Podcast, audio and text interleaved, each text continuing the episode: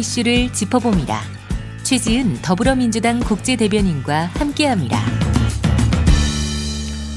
네, 시원 메디컬 원투스 치약 광고하겠습니다. 네.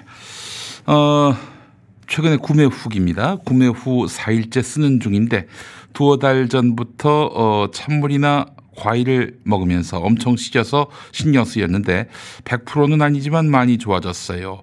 입안도 시원하고 깔끔해지고 어금니 하나가 아, 고기나 질긴 음식 먹으면 약간 흔들리고 아팠는데 그 잇몸이 치아를 잡아준달까? 예.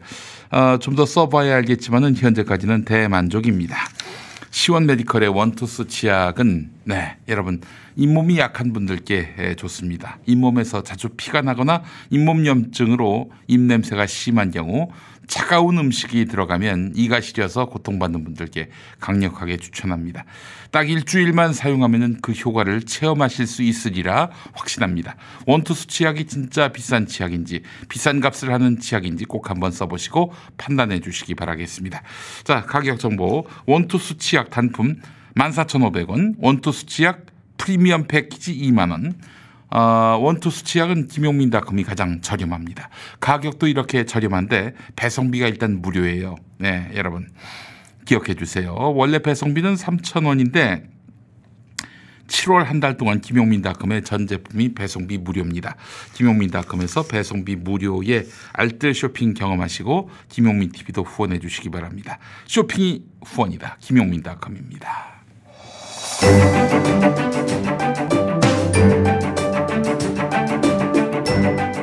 저녁 8시 때 김용민 TV 라이브 잊지 않으셨죠?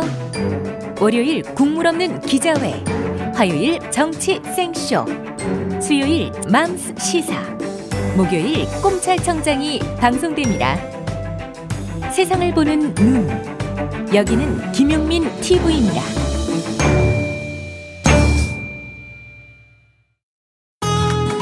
줌으로 하는 English shouting을 강력 추천합니다. 줌으로 하는 영어가 도움 되겠어? 도움 됩니다. 영어는 한 번에 많이 하는 것보다 매일 자주 반복하는 것이 중요합니다. 줌으로 매일 아침 7시에 40분, 밤 9시에 40분, 밤 10시에 20분 세 번 합니다. 재밌습니다. 매일매일 기초 영어, 여행 영어, 영화 영어, 윤여정 연설문 등 다양한 콘텐츠로 지루함 느낄 새 없이 영어를 재밌게 즐기실 수 있습니다. 일주일 무료 체험이 가능합니다. 전화 문의 010-3753-4546으로 문의해 주세요.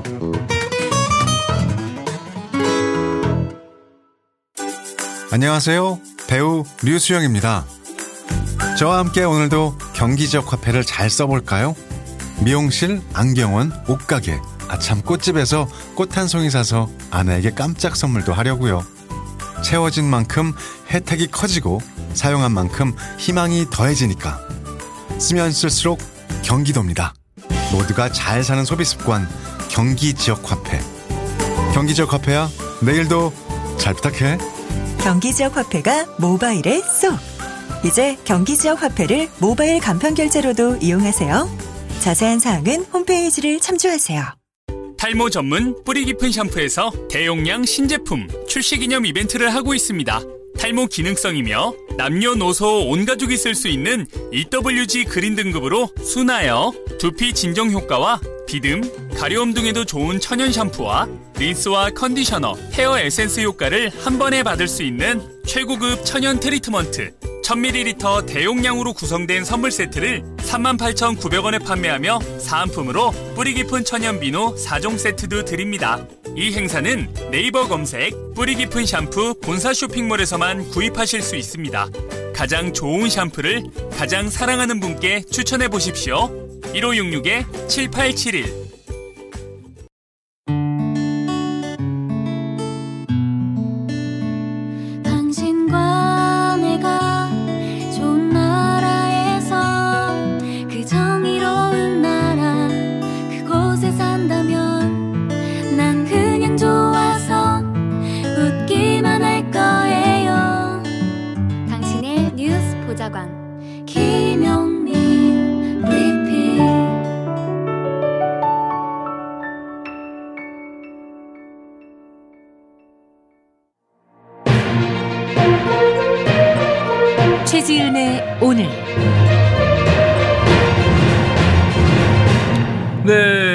네, 최지은 더불어민주당 부산 북강서을 지역위원장 그렇게 그동안 호칭해 왔는데 이제 더불어민주당 이재명 후보 캠프의 국제 대변인으로 어.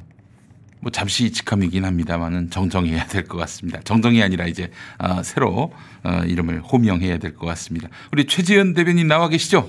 네, 안녕하세요. 최지은입니다. 네. 어떻게 이재명 캠프에 합류하셨는지 그 이야기는 잠시 후에 나누도록 하고요.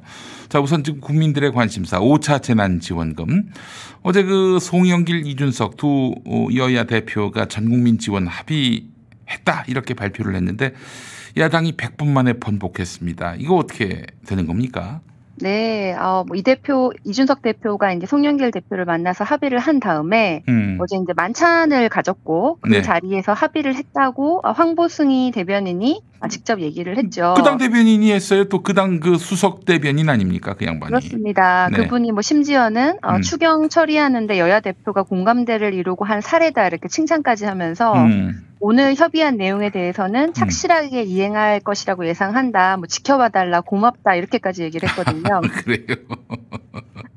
그리고 100분 있다가 음. 어, 입장을 바꿨는데 음. 이준석 대표 합의한 이후에 그 국민의힘 내부에 비난이 많았다고 합니다. 음.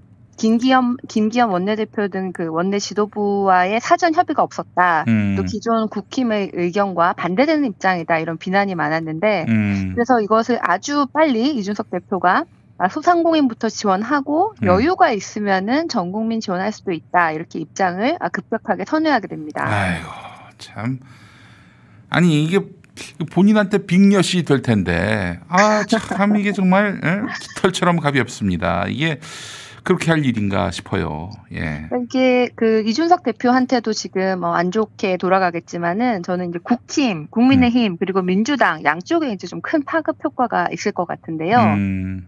국민의힘은 일단 이제 국민들이 실망하시겠죠. 그렇죠. 우리 국민은 지금 힘든데 구, 국민의힘은 오락가락하고 분란만 일으키고 있냐. 재정 지원을 좀 더 빨리 그리고 음. 더 많이 해달라. 음. 아 이렇게 이어질 수 있고 네.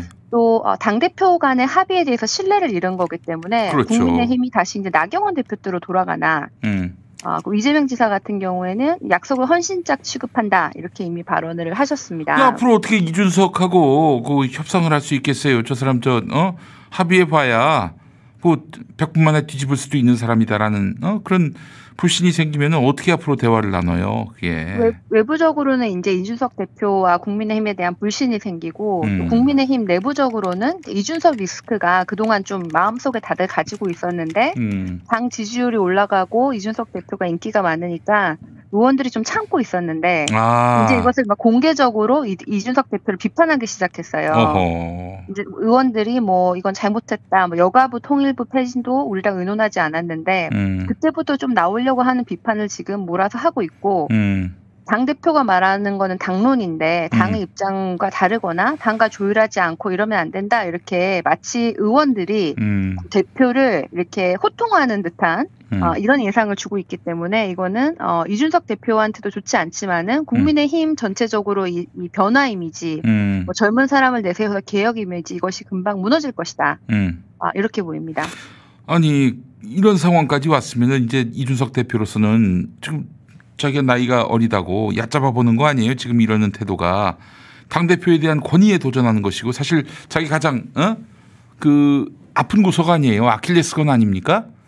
그래서 이제, 네. 이 부분과 관련해서는 굽힘없이 이준석이 결심하면은 이거는 밀고 간다. 이런 인식을 심어줘야 앞으로도 무슨 일을 하려고 할 때 순순히 따라오지 않겠습니까? 근데 지금 이 차원에서 100분 만에 100기를 든다? 이거는 아, 이거는 뭐 거의 자살골이 아닌가 싶은 생각이 드는데요.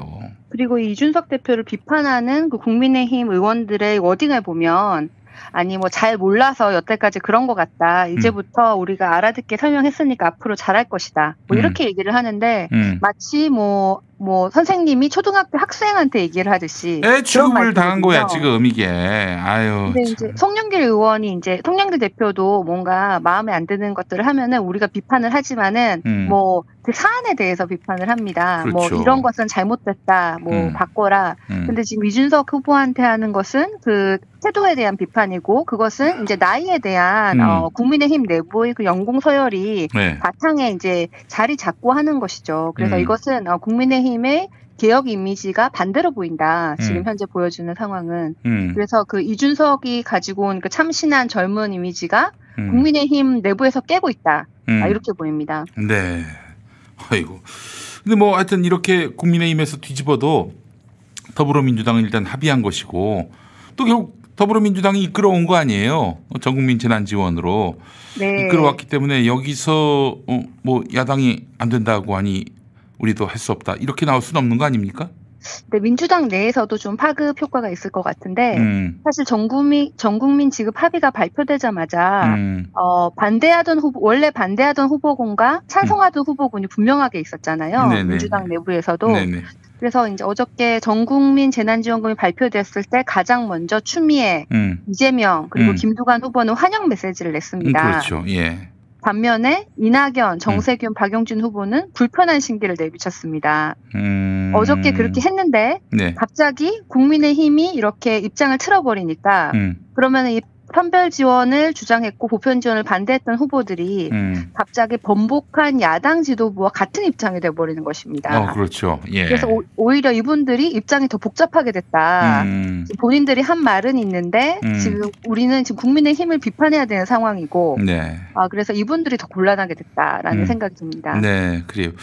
뭐 이런 와중에 이제 당 지도부는 뭐 전 국민 재난 지원으로 가겠죠. 근데 오늘 또 보니까 홍남기 부총리가 말이죠. 어 그렇게 네. 안 된다.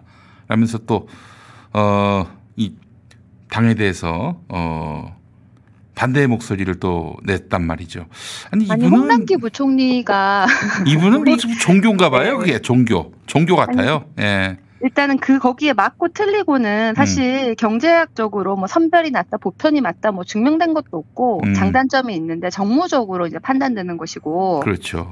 이것이 사실 우리 당을 커다란 약점입니다. 우리 음. 당이 지금 홍남기 어, 부총리뿐만 아니라 그동안 음. 뭐 여러 뭐 무슨 윤석열, 음. 뭐 최재형 여러분들 우리가 음. 그 관료에서 크신 그 사람들 수장으로 만들었는데 우리 당의 입장을 정확히 반영하실 수 없는 분들이고 음. 뭐딴 데 가서 정치하실 수도 있는 분들이고 음. 왜 우리가 그동안 그런 분들을 어, 관료에서 잘한다고 이끌어서 대표 우리 당 우리나라의 리더십으로 만들었는지 우리 입장을 대변하는 사람들을 어, 우리가 우리 의 정확한 비전을 내놓고 거기에 대해서 유권자가 뽑아주면은 음. 그 입장을 가장 잘 실현할 사람을 그 리더십으로 만들었어야지. 네. 우리 당이 좀 굉장히 비판할 부분입니다. 음. 알겠습니다. 자, 우리 최지은 위원장께서 이재명 캠프에 합류하셨어요. 어제 그래서 이동형 TV 나가서 방송하시던데.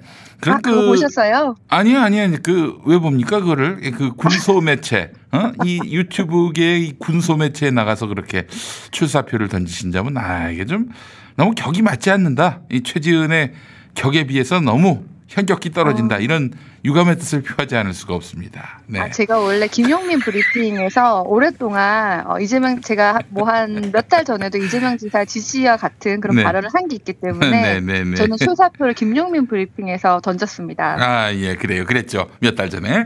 네. 그래요. 뭐 어제 방송 보신 분은 거의 없으리라 이제 생각이 되면서 네. 자, 자, 뭐 농담이고 그 어떻게 이재명 지사 아, 캠프에 또 합류하게 되셨는지 그 말씀을 좀 듣고 싶었어요.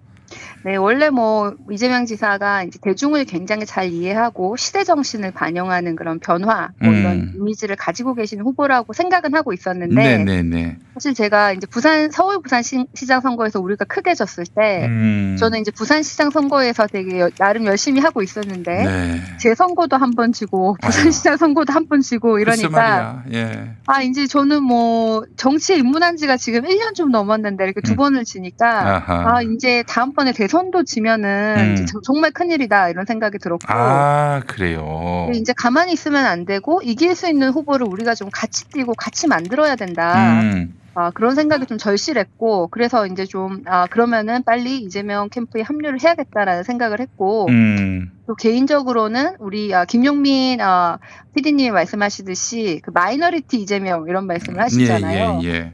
저는 그, 그 부분에서 좀 노무현 대통령도 생각이 났고, 음. 어, 이렇게 좀 그 minority가 다시 우리 당의, 어, 메이저가 되면은, 네. 어, 당이 좀 더 역동성이 강해지고, 뭐, 개, 뭐, 개인적으로는 이제 세대 교체, 음. 아니, 세대 공존, 이런 네. 가능성도 더 커지지 않을까라는 희망이 있었습니다. 네. 우리 저 최지은 음, 위원장께서 맘스 시사에도 나오셨고, 그때 말씀을 쭉 들으면서, 야, 이분에게는 정말 약자에 대한 감수성이 정말 엄청나구나. 이런 분이 이재명 지사 캠프에 합류한다면은 상당한 시너지가 나겠다. 그런 생각은 했었는데, 아이고, 너무 참 다행이고, 개인적으로 반갑습니다. 네. 네, 고맙습니다.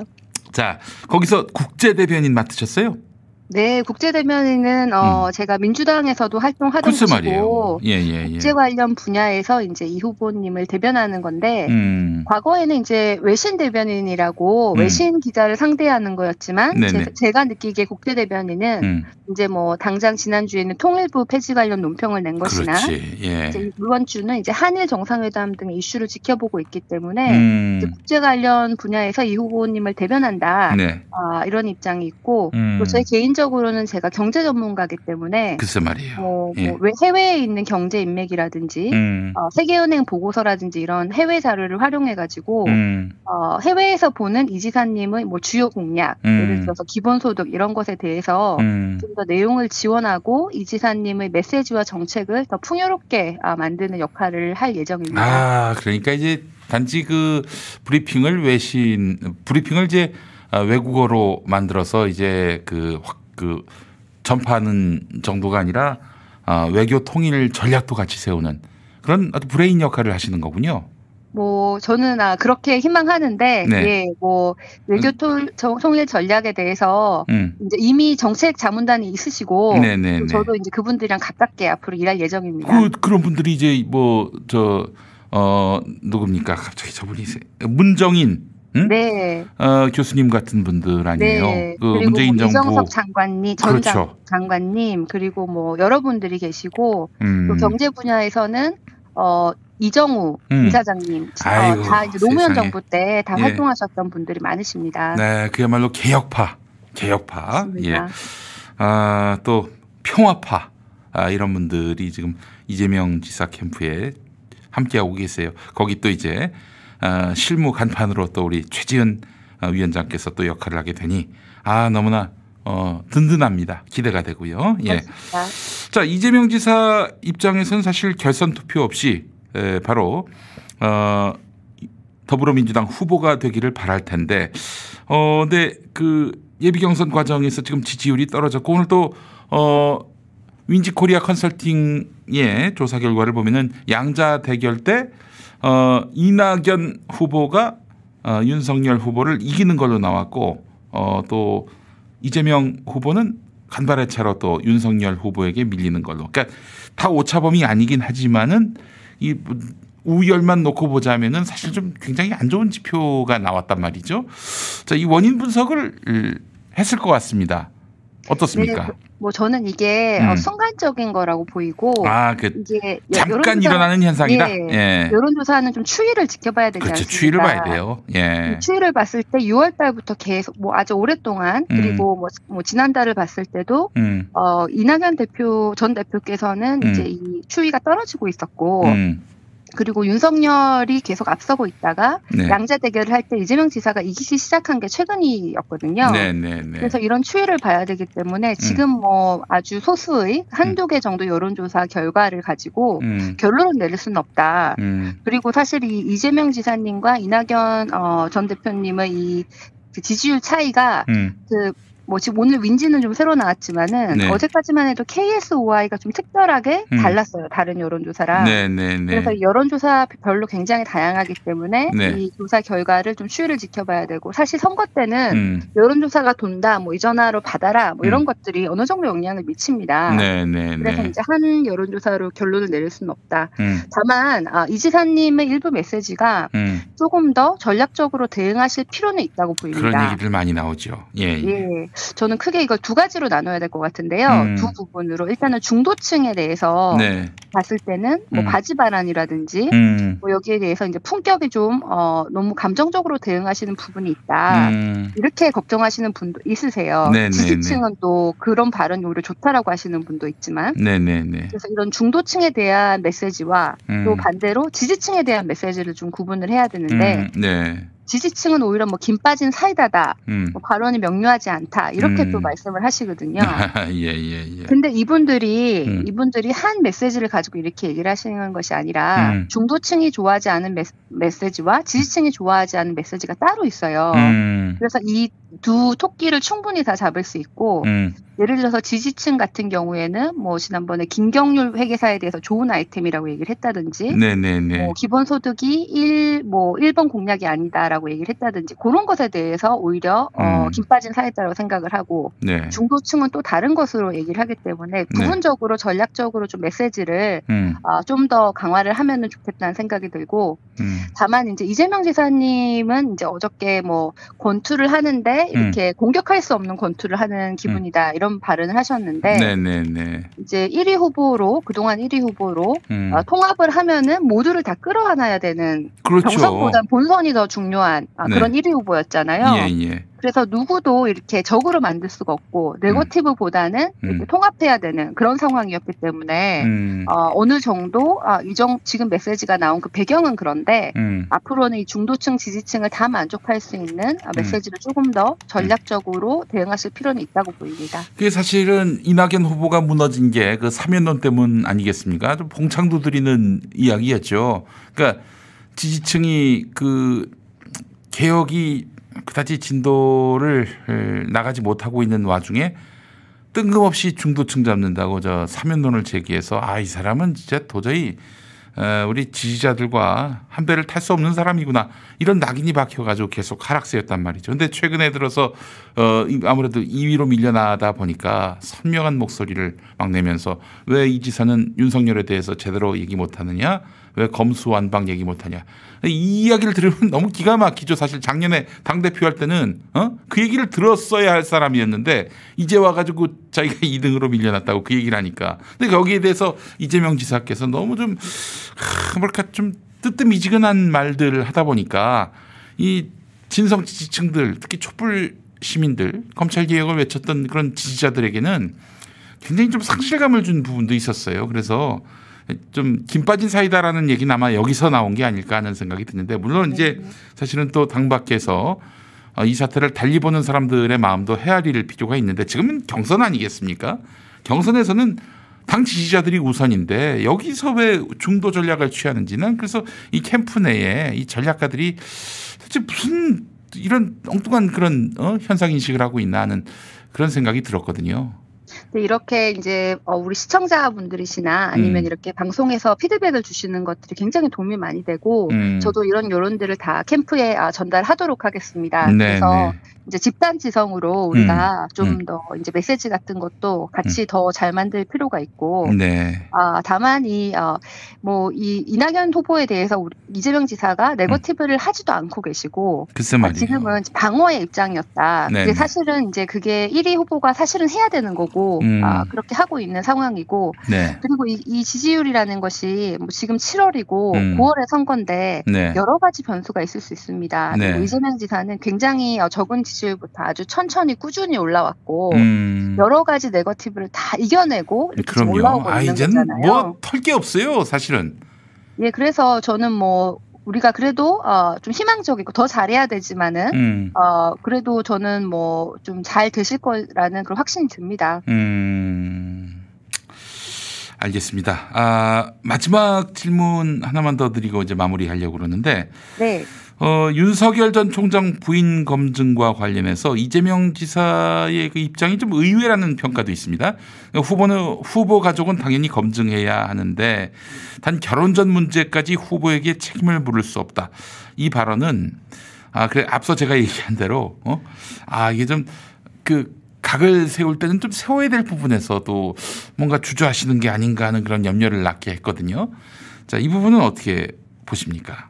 뭐 일단 이재명 지사님은 이제 원론적인 입장을 얘기를 하신 거고 음. 어, 특히 이제 어 그 뭐 직업 그 부인의 어, 음. 직업 같은 거를 그건 음. 좀 옛날에 뭐 실, 실제로 그런 직업을 가졌는지 아닌지는 모르지만 음. 어, 그런 걸로 너무 큰 문제를 삼지 말아야 된다라는 입장이었다고 저는 이해를 했습니다. 이제 그런 말씀은 이제 마음속에만 두시고 네. 굳이 지지자들 그 열성적으로 지금 어 지금 상대 후보 경, 그 본선 최대 경쟁자인 윤석열 씨에 대해서 어어그 뭐 정말 자기가 앞장서서 이렇게 검증하는 분들한테 낭패감을 주는 부분도 있거든요, 그게. 그러니까 네, 이 마음을 헤아리고 갔으면 좋겠는데 아, 그 굳이 그런 말씀을 하셨어야 했는지 하는 생각이 듭니다, 그게.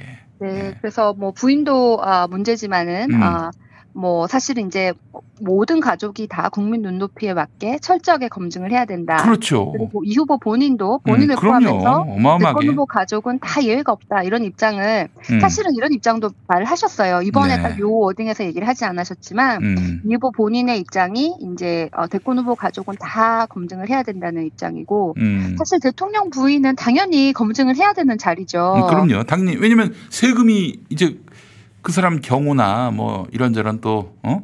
의전을 위해서 쓰이는 거 아니겠습니까? 세금이. 그렇습니다. 네. 그리고 뭐 우리 지난번에 박준영 해양 해양수산부 장관 후보자도 음. 부인이 뭐 도자기 사왔다고 아, 장관 후보자에서 낙마를 시켰는데 음, 대통령 부인은 장관 부인보다 더 많은 도덕성을 요구받는 것은 당연한 일입니다. 음. 그래요. 그 뭐 혹시 뭐 해경국 논란을 피하려고 그러는 거 아니냐 이낙연 후보 쪽에서 그런 얘기 나왔다고 하는데 아 이건 참 제가 봤을 때 너무 저열합니다. 예. 에, 이게 네, 정말 이, 런 예. 식으로 나가면 안 될 것 같아요. 지금 그 거의 뭐 이재명 지사 혐오하는 사람들을 거의 앞세워서 이렇게 경선판을 흐리고 있는데 아, 이 이낙연 전 대표의 품격과는 완전히 그 배치되는 에, 그런 흐름인 것 같아서 너무 좀 안타깝습니다. 예. 제가 조금 걱정되는 거는 네. 지금 이제 이렇게 지지율이 1, 2위 후보의 지지율이 이렇게 음. 조금 어, 반전이 있으니까 역동성이 네. 있으니까 네. 당 전체 경선에는 사실 흥행이 되고 당 음. 지도부 입장에서는 좋아할 만한 일입니다. 네네네. 네, 네. 아, 그런데 조금 걱정이 되는 것은 이렇게 어, 치열해지면 질수록 나중에 음. 통합하기가 더 힘들어지는 글쎄 말이에요. 들고 예, 예. 저는 뭐 이제 그 TV 토론 이후로 벌써 어, 한 이번 주부터 음. 과열되고 있는 이 느낌이 드는데 음. 지금이 7월인데 한 8월 말 정도면은 얼마나 많은 그 과열과 뭐 비방과 음. 뭐 예를 들어서 뭐 한 후보를 굉장히 지지하고 다른 후보를 어, 엄청나게 비난했던 지지자가 음. 갑자기 다른 후보가 우리 당 후보라고 지지하기 쉽지가 않잖아요. 음, 그렇죠. 예. 거기에 대한 걱정이 되는데 음. 지금 민주당에서 어, 코로나 방역 때문에 어쩔 수 없이 음. 경선 연기를 하는 것을 좀 열어둔 면이 있어요. 네, 그대로 네. 하지만은 음. 어, 상황을 상황에 따라서 좀 한 뭐 조금 정도 연기하는 건 좀 상황을 보겠다라고 음. 발언하셨는데 네, 네, 뭐 이게 실무적인 이유로 뭐 2주 정도 연기한다 이런 것은 문제가 되지 않는데 제가 걱정 결정이 되는 것은 원래 9월 초에 음. 지금 일정은 9월 5일 날 1차 경선을 하고 네. 거기서 50%가 넘지 않으면은 9월 10일 날 2차 경선을 이제 마지막으로 하기로 되어 있는데 네. 만약에 50%가 넘지 않으면은 음. 5일 후에 2차를 하는 것이 아니라 그걸 한 11월쯤에 늘린다. 뭐 이렇게 되는 경우는 네. 정말로 큰 분란이 일어나서 음. 그 다음에 통합하기가 힘들 것이다. 그런 네. 것은 우리가 지지자들이 좀 딱 주의하고 있다가 아유, 미리 막아야 된다는 말씀을 드립니다. 있을 수 없는 얘기입니다. 그는. 네. 예. 자 아, 최지은 더불어민주당 이재명 후보 캠프의 국제 대변인과 함께한 시간이었습니다. 앞으로 맹활약을 기대하겠습니다. 네, 고맙습니다. 네. 여러분께 별 해는 밤 상조를 소개합니다. 별해는 밤은 후불제 상조입니다. 따라서 매월 납입금을 미리 낼 필요가 없습니다. 상을 당하셨을 때 그때 연락 주시면 됩니다. 별해는 밤은 서비스를 선택하실 수 있습니다. 불필요한 서비스는 빼고 꼭 필요한 서비스만 선택해 합리적으로 장례를 치르실 수 있습니다. 갑작스런 가족의 죽음으로 경황 없는 상황을 악용하는 장례 문화는 이제 사라져야 합니다. 비열해는 밤이 상식적 장례 문화를 선도하겠습니다. 24시간 언제든지 1688-8971, 1688-8971로 연락 주시기 바랍니다.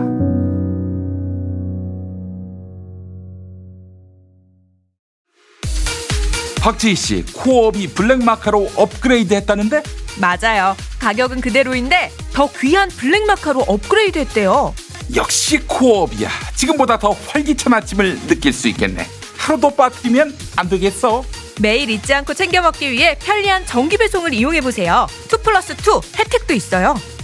코어업 블랙마카로 파워 블랙마카와 멀티비타민을 한 번에 거기에 아연, 비오틴, 아르기닌까지 정기 배송 2 플러스 2 이벤트는 계속됩니다.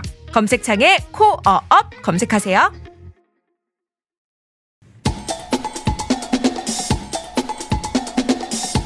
탄탄한 팩트, 날카로운 평론. 세상에 이런 시사 프로그램은 없다.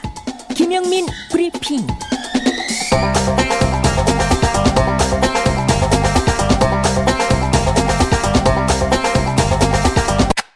잠깐, 저기 손 드신 분, 뭐가 궁금하시죠?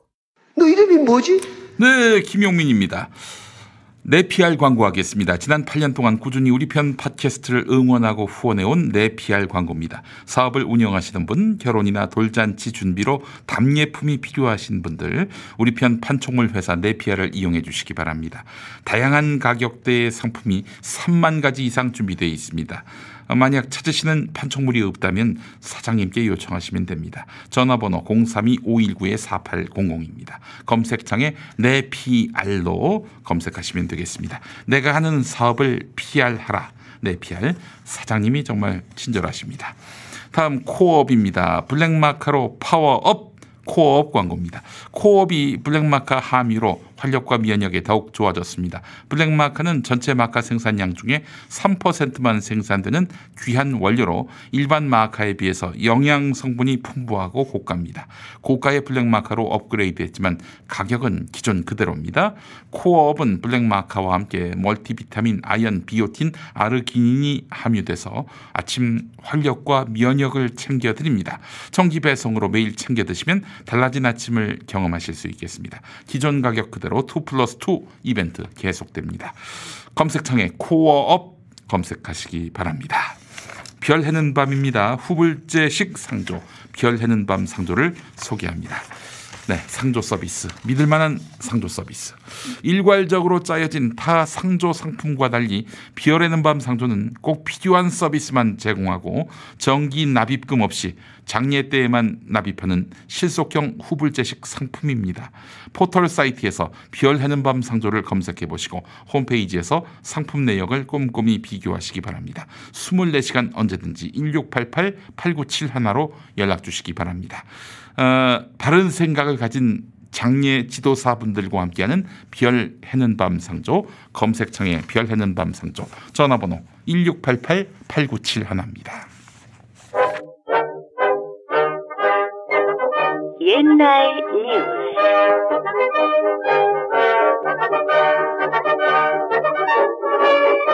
과거의 7월 13일로 여행을 떠나보겠습니다. 1995년으로 가볼까요? 1995년 7월 13일 KBS 뉴스 9 김대중 아태재단 이사장이 오늘 반공개적으로 정계 복귀를 선언했습니다. 동교동계 의원 51명이 참석한 모임에서 한 말을 대변인을 통해 발표한 것입니다. 남궁진 의원이 대독한 김대중 아태재단 이사장 입장. 네, 정치의 재개는 결과적으로 국민의과의 약속을 어, 못 지키는 것이 되는데 여기에 대해서는 어떤 변명도 하지 않겠다. 다만 민족이 중대한 위기에 처해 있고 여야가 자기 몫을 다하지 못하는 어, 이런 상황에서 조그만 힘이라도 어, 보태야겠다는 생각을 갖게 됐다. 약속을 못 지키게 됐다는 말은 무슨 뜻? 1992년 12월 19일 김영삼이 당선된 대통령 선거 직후 김대중 당시 민주당 대통령 후보 이제 저는 저에 대한 모든 평가를 역사에 맡기고 조용한 시민 생활로 들어가겠습니다. 국민 여러분과 당원 동지 여러분의 행운을 빕니다. 즉 정계 은퇴 선언.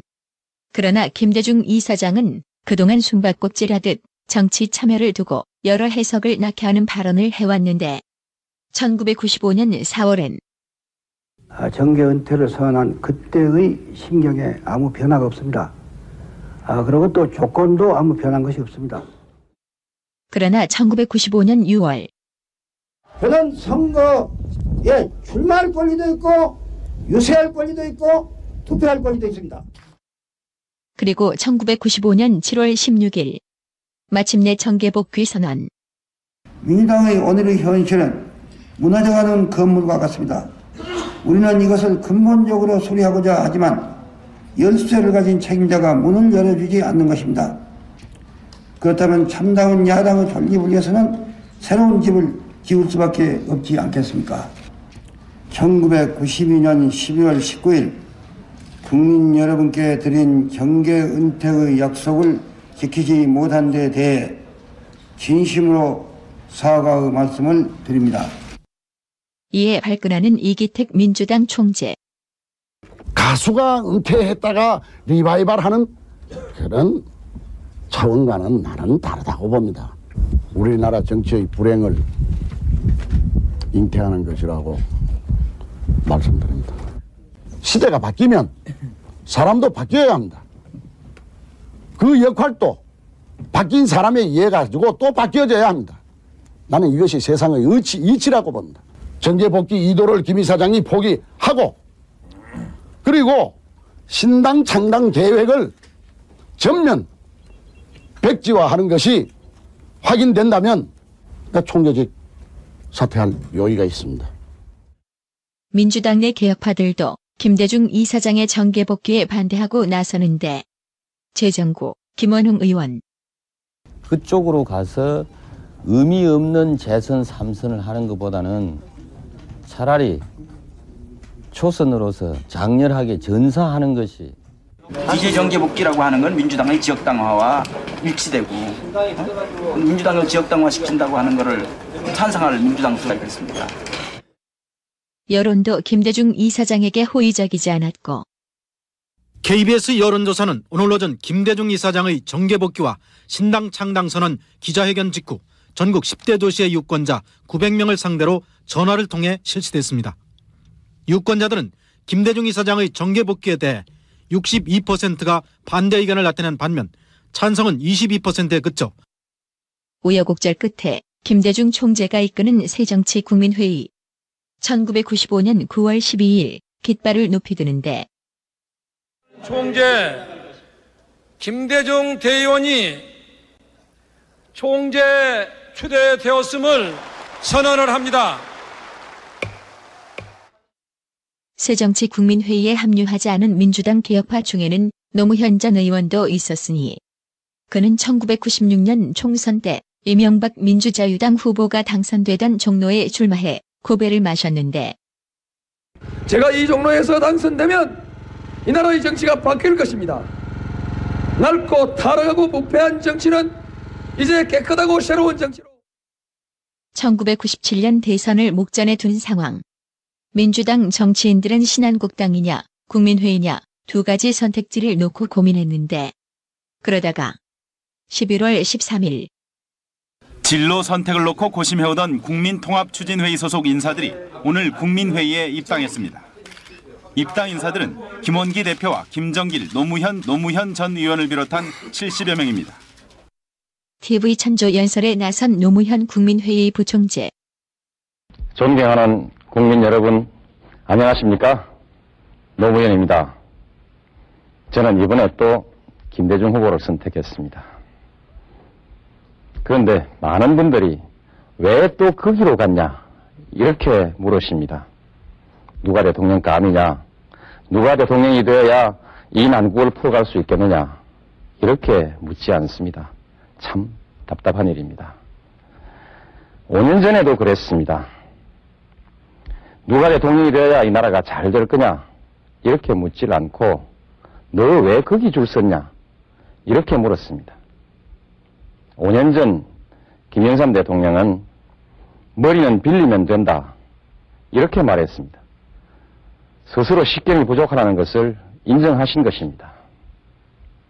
저는 식견이 부족한 사람이 대통령이 되면 나라가 큰일이 날 거라고 간곡히 여러분들께 호소했습니다. 그러나 그분은 대통령으로 뽑혔습니다. 왜 이렇게 되었습니까? 우리가, 남이가 이 한마디 때문이었습니다. 그리고 5년이 지난 지금 이 나라는 엉망이 되고 말았습니다. 그런데 이번 선거에서 또 우리가 남이가 이런 얘기를 하고 다니는 사람들이 있습니다. 이렇게 하고도 이 나라가 잘 돌아갈 것 같습니까?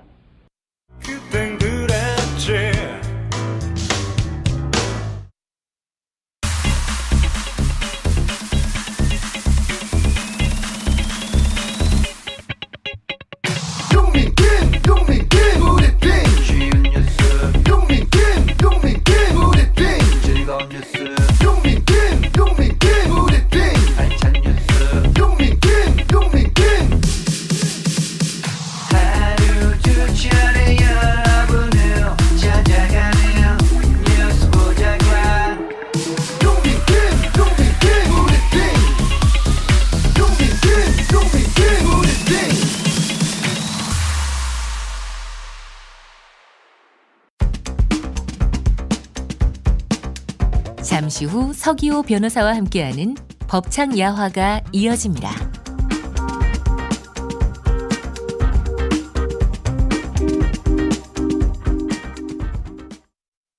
긁지 말고 뿌리세요 글루타셀 아직도 무작정 긁고 계신가요? 땀이 나고 민감해지면 신속한 피부 진정이 필요합니다. 이럴 때 긁지 말고 글루타셀을 뿌려보세요. 인터넷 검색창에서 리얼한 후기를 확인하시고 특허받은 글루타셀 스프레이를 만나보세요. 전국에 있는 글루타셀 취급 약국에서 구매하실 수 있습니다. 긁지 말고 뿌리세요 글루타셀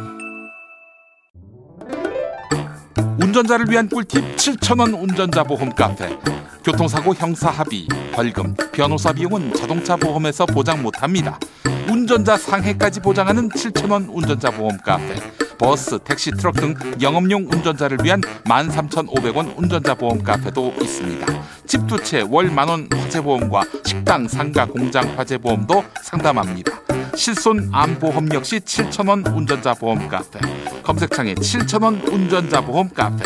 전화번호 02849-9730.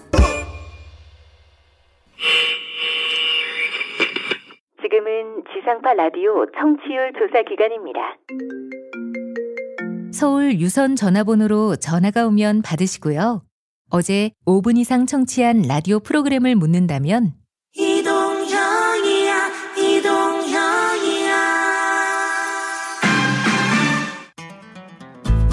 오후 5시 반 YTN 라디오 이동형의 뉴스 정면 승부 오후 5시 반 YTN 라디오 이동형의 뉴스 정면 승부 그러니까 이런 식으로 방송 나서 언론 플레이하고 아니면 이 아니, 여론을 호도하고 하니까 그게 문제라는 거예요. 알겠습니다. 이 인터뷰 그만하겠습니다. 잊지 마세요. 우리 편 내 친구 오후 5시 반 YTN 라디오 이동형의 뉴스 정면 승부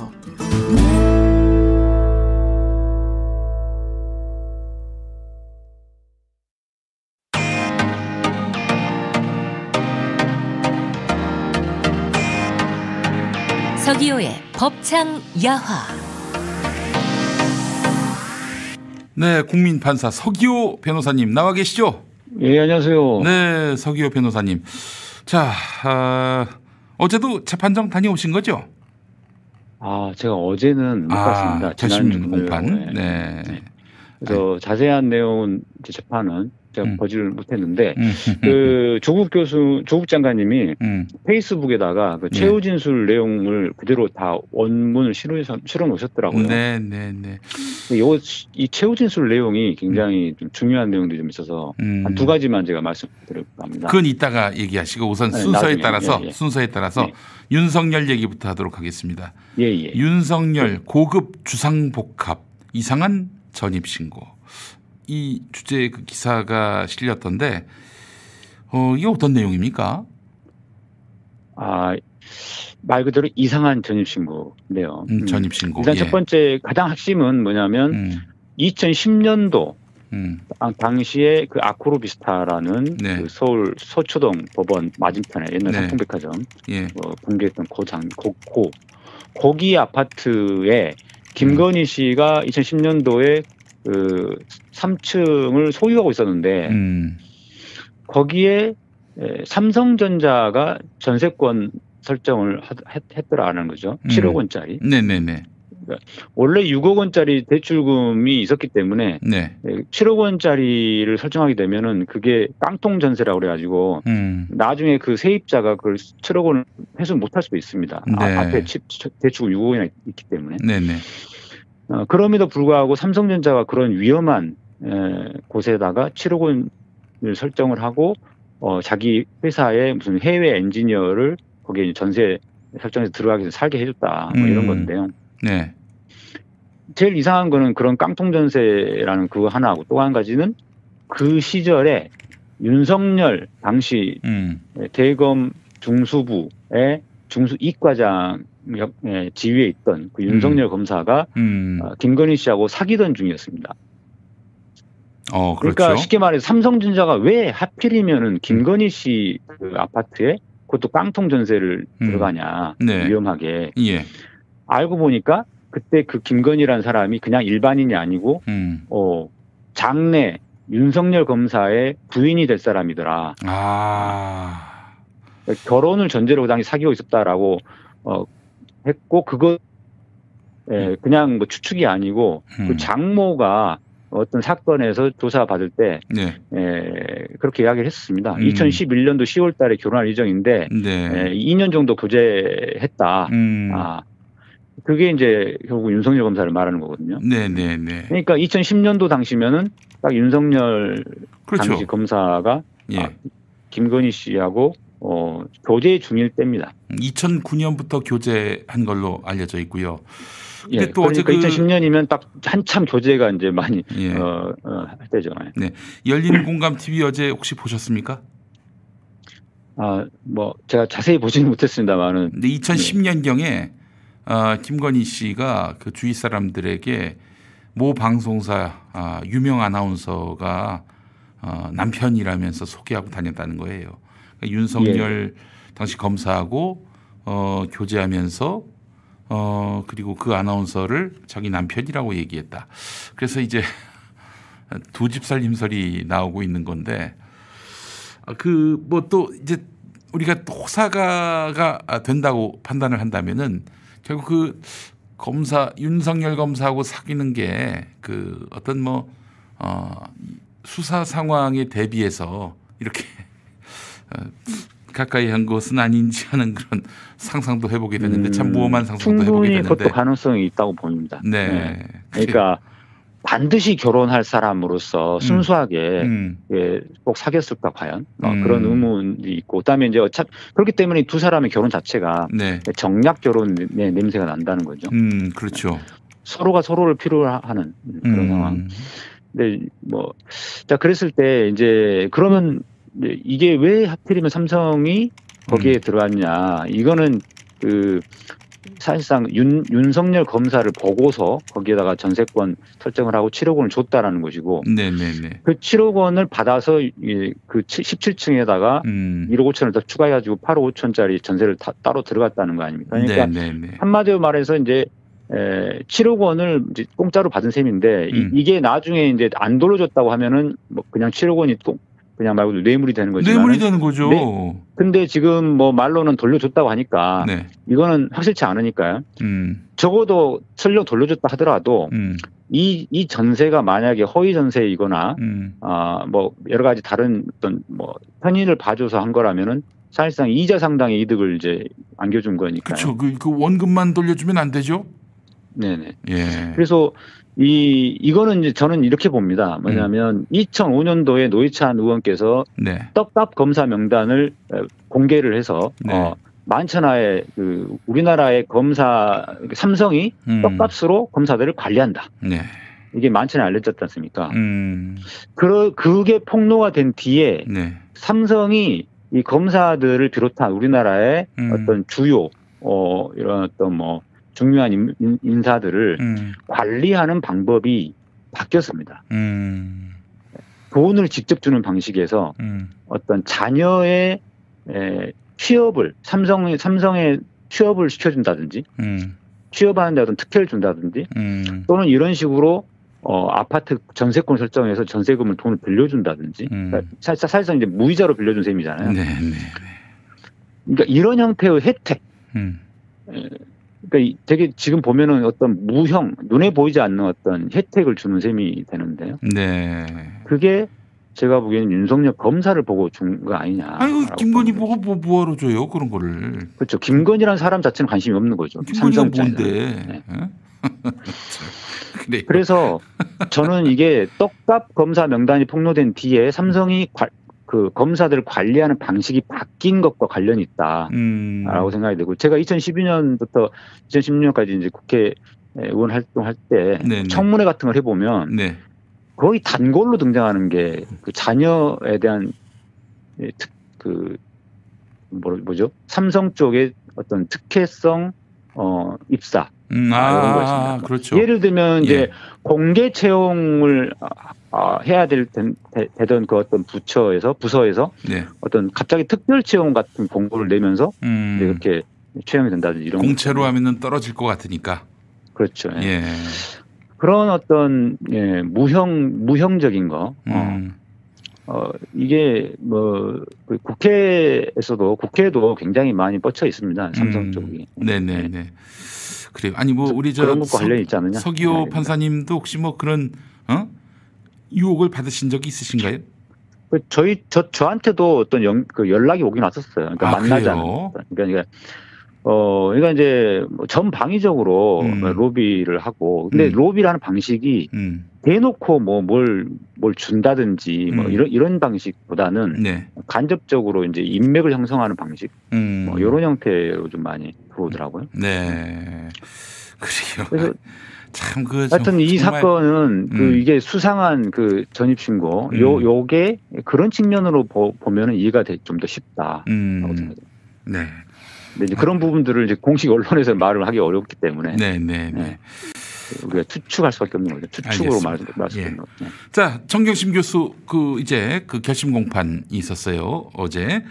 어, 검찰은 7년 구형을 했는데 아니 그 윤석열 장모는 22억 그렇게 보조금 횡령한 게 인정이 돼서 3년형 그 검찰이 구형한 대로 3년형이 선고됐는데 아니 정경심 교수는 이 7년이 구형이 됐단 말이죠. 어, 지금 1심에서는 또 4년형이 나왔고요. 아, 어떻게 보십니까? 예, 완전히 뒤바뀌었죠. 음. 예, 오, 오히려 최은순 윤석열 장모가 7년 구형을 했어야 했고 네. 어, 징역 3년이 선고된 걸 보니, 보면 7년 네. 구형이 맞았던 거죠. 오히려. 예, 예. 예. 예. 정경심 교수님은 뭐, 뭐 검찰이 무죄 구형을 할 수는 없으니까 뭐 3년 이내의 구형을 하는 게 맞았겠죠. 그 예전에 그 한다면. 저기 누구야 과거에 그 민주화 운동을 위해서 힘썼던 박형규 목사님에 대해서 이문정 검사가 무죄를 구형해 가지고 그 뒤부터 이제 고난의 세월이 시작된 거 아닙니까 이문정 검사가? 네. 이제 뭐 음. 이문정 검사 외에 그렇게 할 수 있는 검사가 없으니까요.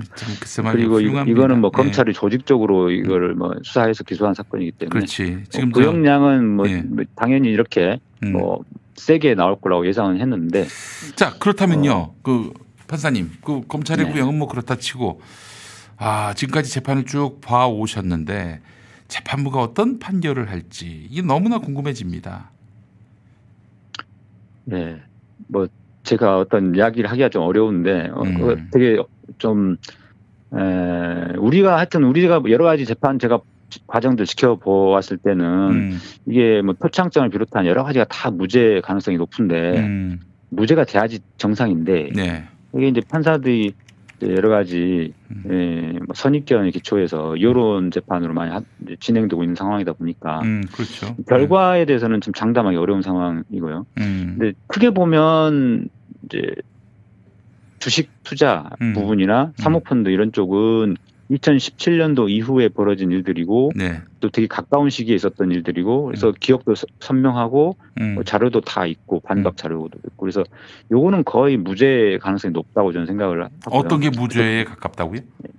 그러니까 사모펀드와 사모펀드, 그 예. WFM 주식 투자 부분, 예, 예. 미공개 정보 이용 관련 어. 부분 이런 어. 것들은 사실관계도 그렇고 법리상으로도 무죄 가능성이 높다고 보입니다. 조범동 씨, 그 조범동 씨 재판에서 정경심 교수와 무관하다.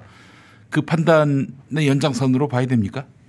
예, 그러니까 두 개로 나눠야 되는데 네. 조범동과 관련된 것은 사모펀드에 대한 음. 그 횡령, 음. 그다음에 어, 거짓 변경 보고제 음. 그두 개입니다. 그 두 개는 무조건 무죄입니다. 이거는 네. 절대 절대 이건 바뀔 수가 없습니다. 예, 예. 어느 판사가 하더라도 왜냐하면 조범동 판결에서 이미 예. 대법원과 확정이 됐기 때문에 그렇죠. 예. 이거는 어떤 판사가 해도 이거는 무죄가 될 수밖에 없는 거고요. 그래서 음. 심지어 저 1심에 그 음.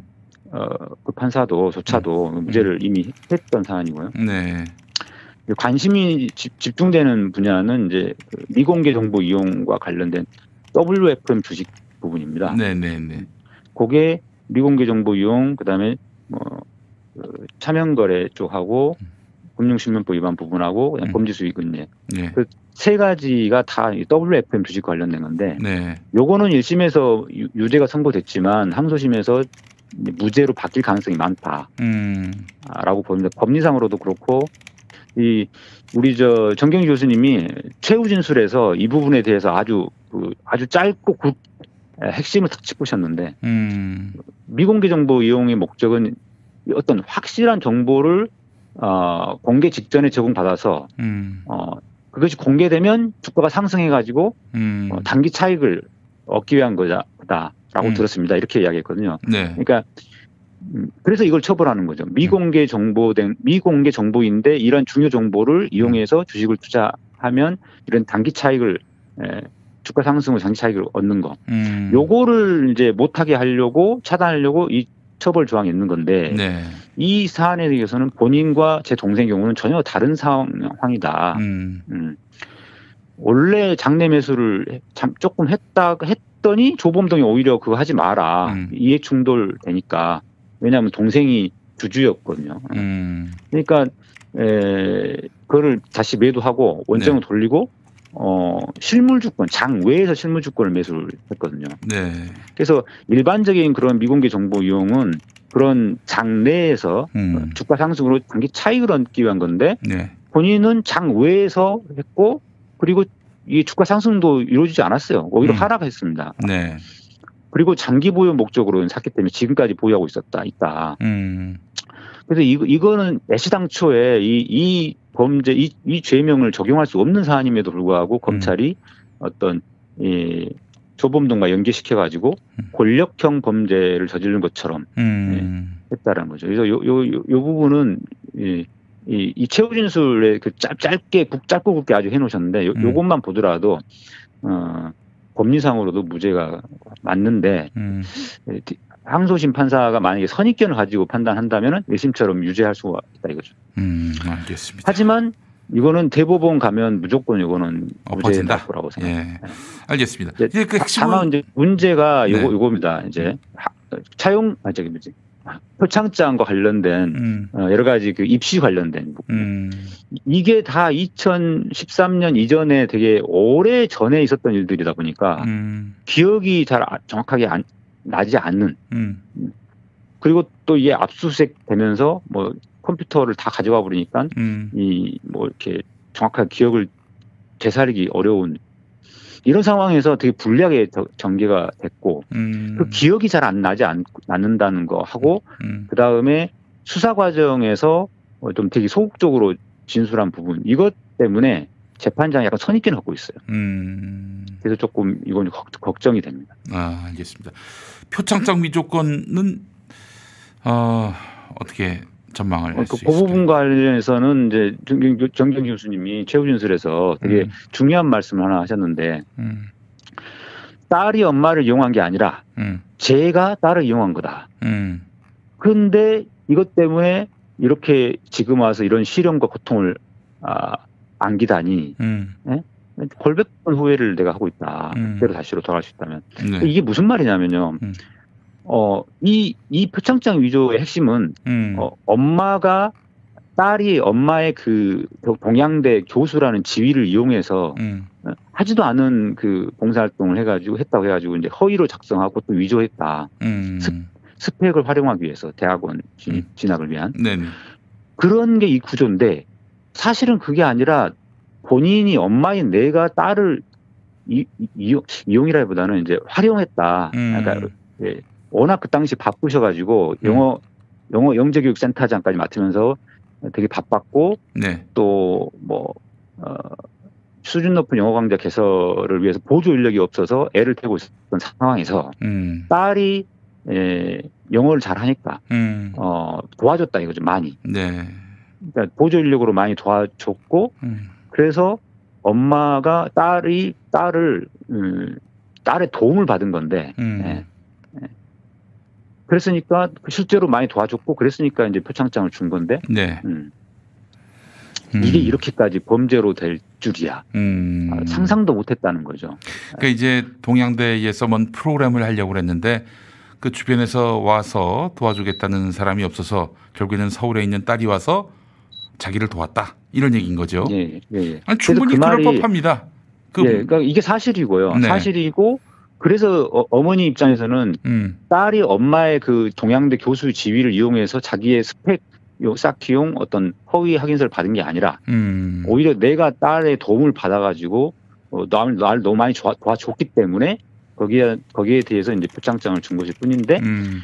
이게 이렇게 표창장 위조로 될, 될 줄이야. 이래서 이렇게 해서 나한테 실형 고통을 주, 주다니 음. 예, 정말 상상도 못했던 일이고 차라리 그러면 아- 아예 그거를 뭐 하지 말 그랬다 어? 그런 차원의 후회라는 이야기거든요. 그러니까 어, 이 사건의 핵심 본질을 너무 명확하게 이야기하시는 거죠. 네. 이거는 본인 본인만이 알 수 있는 본인만이 할 수 있는 표현이죠. 이거는 변호사가 할 수는 없는 표현. 음. 변호사는 이런 표현을 하기가 어렵거든요. 그렇습니다. 예. 네, 그 사건을 너무 잘 알고 있는. 알겠습니다. 이것도 저 판결 전망이 어떠세요? 그래서 이제 이런 이런 그 본질, 이 사건의 본질을 음. 헤아린다면은 판사가 선의견을 가, 거리 선의권을 내려놓고 음. 그러면 이것도 당연히 무죄가 돼야 되는데 음. 이게 이제 판사 이게 이, 사, 이, 이 부분은 그 음. 여러 가지 그 뭐 컴퓨터에서 나온 여러 가지 물증이라든지 음. 그다음에 이제 기억을 정확하게 못 하시는 부분이 많이 있어요. 옛날 네. 일이다 보니까. 예, 예, 그렇죠. 이게 또 문제가 될 거라고도 뭐 생각도 못 했던 거였고. 그렇죠. 그렇기 네. 때문에 더더욱 어떤 어떤 뭐 유리한 증거 자료를 확보해 놓거나 할 이유도 없었던 거죠. 이게 그렇죠. 무- 이게 문제가 될 거면은 이이 표창장 직인 파일 그런 것들을 왜 컴퓨터에 놔뒀겠습니까? 다다 그렇죠. 없애버리죠. 그렇죠. 없애버리고 예. 또 유리한 자료들을 다 만들어 놨겠죠. 음. 이게 이렇게 문제가 될 거라고 생각하면 전혀 안 했기 때문에 아예 대비를 안 했던 거고, 음. 음. 그리고 최소한도의 방어를 위해서 뭐 여러 가지 뭐 하려고 했던 것들을 다 그게 또, 또 증거 은닉, 증거 인멸 막 이런 식으로 돼버리고 음. 아무튼 그래서 어 그- 근데 이제 우리 피고인 입장에서는 이, 이 부분을 이렇게 이야기를 다 했는데 음. 판사는 정작 기억을 잘 못한다는 것 때문에 좀 부정적으로 봐요. 보는 게 좀 있어요. 네. 선입견이 좀 있어요. 예. 그 다음에 그 판사가 막판에 어떤 음. 이야기를 자꾸 물어봤었냐면 네. 수사 단계에서 왜 이런저런 답변을 안 했냐. 음. 예를 들면 그 재발급되었다는 이야기를 왜 안 했냐. 음. 이런 걸 물어봤거든요. 네, 네. 그런데 여- 여기에 대해서도 정경진 교수님이 이제 최후진술에서 네.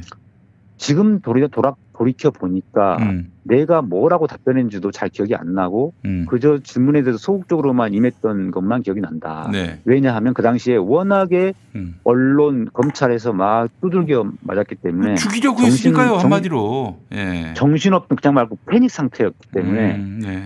극도로 위축되고 음. 혼란스러웠다. 네.